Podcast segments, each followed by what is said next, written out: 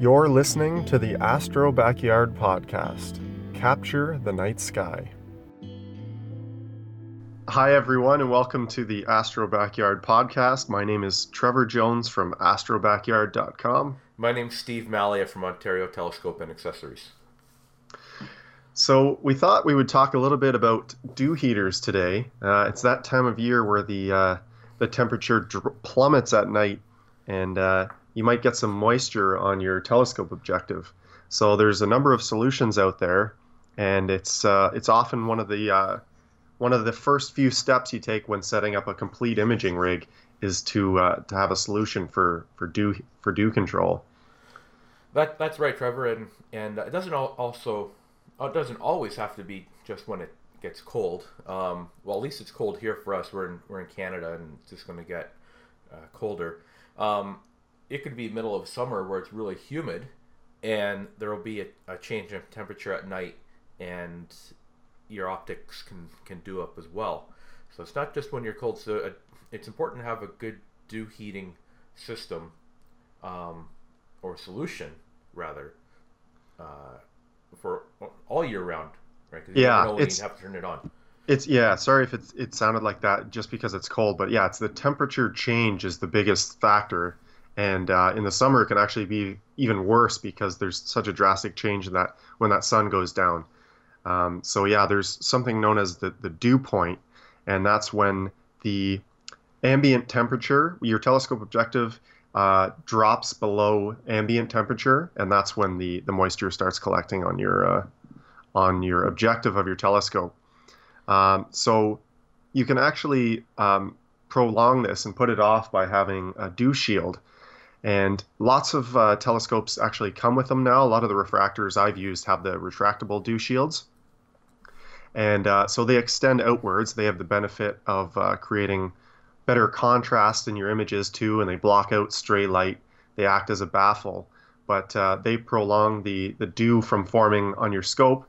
But even with uh, dew shield, uh, you're going to get it eventually. It's just gonna not going to happen um, until later. Um, for it's even worse with bigger scopes, such as uh, like a big Newtonian reflector that that secondary mirror can start dewing up, and your your your uh, primary mirror. And I know a lot of guys actually make their own dew shields, like a big big one out of cardboard or something. And uh, like I said, it's it's putting it off, but it, it will still come. Yeah, and, and anyone that uses an SCT um, or similar uh, Cassegrain system, like a, a Mak, uh, where you have the corrector plate in the front. That's just a magnet for dew as well. Um, the, dew, the dew shield is an, an excellent option. Um, and Trevor, like you said, to, pre- to, prevent that stray light from coming in, uh, it helps increase the contrast of your imaging. Um, and, and even if for visual use. Yep. The uh, but having a dew heater, a quality dew heater, is, is important, um, especially when you have a, a really large uh, surface, like what you'd have on a uh, Schmidt Cassegrain, uh, to have to warm up and, and maintain temperature above uh, the ambient in order to prevent dew from forming. The, it, it's very important. And, and, you know, we should point out, Trevor, this is not just for imaging. Right? Dew will affect the visual guys as well. Mm-hmm. Um, so, you know, you, you want to have that, that dew heater not only on the objective, but on your eyepieces um, to keep them uh, from fogging up because that it, it it's glass, right? It'll it'll heat up as well. It'll cool off as well and um, form dew. Uh, and when you are uh, imaging, um, you, need, you need to uh, take that in consideration, Where else you need to uh, come back dew. So, mm-hmm. Trevor, you use it on your objective, obviously, because I've seen that on your videos. Yep. Um, you need to have one on your guide scope as well, right? Because you need your guide to guider to work properly. That's um, right. And uh, where, where, else? Where else could we use a dew dew heater? Well, first, before I forget, before I had a dew heater system, I would use a blow dryer. And I mean, so if you have nothing, that'll work. You can actually blast that condensation off using the blow dryer, but it's not a great solution for a couple of reasons. One is that like a 1500 watt blow dryer, uh, you could blow you could blow a fuse uh, by plugging that in and using that outside, not to mention making lots of noise and your neighbor hearing that. But I also read recently that uh, you're also blowing dust from the blow dryer right into the moisture, and it's all sticking and drying on your objective. So not a great solution. You definitely want to have a dew heater strap that prevents it from happening. Yeah, and if you're out in the middle of a field somewhere, you, need power. Right? Uh, yeah, you don't uh, always have power for a blow dryer out there. Yeah, the blow dryer would be pretty hard on any battery system that you have. That's right. Um, even if you convert it to 120 with an inverter, it, it's still a lot of uh, load. Um, so yeah, what I'm using now uh, is a simple dew heater controller that uh, doesn't eat up a lot of power and then the do actually the I don't believe the controller uses any power. It's the the straps, the heating elements in the straps that use the power. Right. Uh, and even they're pretty pretty light. You can control the uh, how much you need, right. and you really don't need a whole lot of heat to uh, control the dew. It just has to be uh, a degree or two above the ambient temperature for it to be effective. That's right. And, and to control the the power going to the dew heater, um, it pulses the power it, it's not okay. Right. So um, a lot of the controllers out there they're, they're called PWM controllers, pulse width modulation, which you know it's a whole other podcast. people really wanted to learn, but I can talk about that for days. Um, so that's my what I started my career in. But um, it, it pulses the the strap with with voltage, right? Um, and that duration of pulse will determine how much energy is being created by that strap, right? How much heat energy. Uh, so that's how we can control. It, it's very much like how a dimmer works, right? For for mm-hmm. a light switch, uh, similar similar idea, right? A modern day dimmer. Um, but yeah, this, like you said, Trevor, it just needs to be. You don't need to blast your heater on high and make it super hot, um, uh, because you could introduce um, other issues as well if it's too warm. You just need to keep it a degree or two above, um, just to, just enough to keep the dew off, right? And yep. there's no real magic formula to it. It's just you just have it, to play with it to see what works, right? For that right. for that particular night, because every night's going to be different. Yep. So the the straps that I'm using are from a company called Kendrick, which I believe is a Canadian company, right, Steve? Yep, based here in Toronto. Awesome. And uh, if you go on their website, it actually shows why they're kind of top of the line dew heater straps. Uh, just stuff like no hot spots and uh, even heating. Um, and to be honest, I haven't had a single problem with them yet. They work, they do what they're supposed to. Um, and I mean, I've been using them for years. Um, there's a few things you need to keep in mind, like storing them properly. You don't want to crumple them all up. Uh, there is a he- heating element in there, so you want to kind of loosely roll them or or just keep them flat, or you can just you know keep them on your scope. I I, I end up leaving them on there uh, actually. Um, but yeah, I'm really happy with my my Kendrick dew heater straps. I think I think that's what you use as well, right, Steve? Uh, yeah, I know yep. a guy. You know a guy. I yeah. know a guy. Yeah, I've heard that before. And then uh, I I use a, a dew heater controller. It's called uh, Dew Buster, uh, and I think a few a few guys are using that one as well. Um, it's worked well for me. To be honest, I bought it used on a, an astronomy classified site uh, really early on. I don't remember the guy, but uh, yeah, it's been working great for me. And it's it's it's necessary. Like if you actually in the, over the summer, I forgot to turn on the, the dew heater controller for a night of imaging. I left the camera running for about four hours. Uh, I believe it was M106 I was shooting and then I set the alarm and woke up at three in the morning to check my images, and it was just a complete wash of flat um, sky, and my my uh, objective was completely covered in dew. I got I think two images out of the like the 50 or 60 I took, all because I did not have my dew heater controller turned on. My objective fogged up, and my night was ruined. That's that's so, the worst. That happened to me in the summer too. It's heartbreaking. It is. Um, I was getting really annoyed because why isn't this working? It was working the night before, and uh, you start to jump up and down and swear a little. So that's one of the things that I've I think I've said before is that I turn it on right away when I'm setting up, just so I know that it's done. It's checked off on my list. Like you, it believe it or not, it could be easy to forget that little step like that. That's it. That could make or break your whole night. Yeah, yeah, and, and uh, uh, so like you have that mental checklist, right? They have to go through and turn turn your dew heater on and let let it warm things up. Yep. Yep. No, that, that's important to do. For sure. I use um, I use a controller uh, from Kendrick. Uh, I use a DigiFire controller, um, and it, uh, I I like it. I think it's pretty neat. Um, it it's got four outputs on it, and and I can control each one.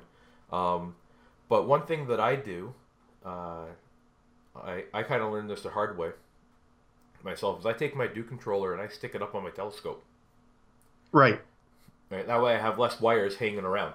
Right. That's and, right. Yep. And and anyone who who's not doing that, you might have had a cable snag on you. Um, so consider putting it up on your telescope, uh, piece of Velcro. Yes. Uh, I, I something like recently did that too. I, I put I got the uh, the 3M, the really good, the big uh, four inch Velcro, Yep. And I, I put it on the mount. So it's it's not on the scope, but it is sitting up nice and high for that reason. And uh, that's what most guys do, and it's that's a great idea. Like you said, you don't want those you don't want that cable getting tight because it's it's stretching uh, sitting on the ground or anything. Right. Yeah, it's important. Um, camera lenses. You're doing it in wide field. You're, we were Yep. talking about that bef- before. Uh, that's just as, as important too. You want to make sure you have some kind of dew control solution for your uh, for your camera lens if you're using a, a sky tracker type device. Yep. Um, that, because you can get dude up on that just as easily as you can a telescope.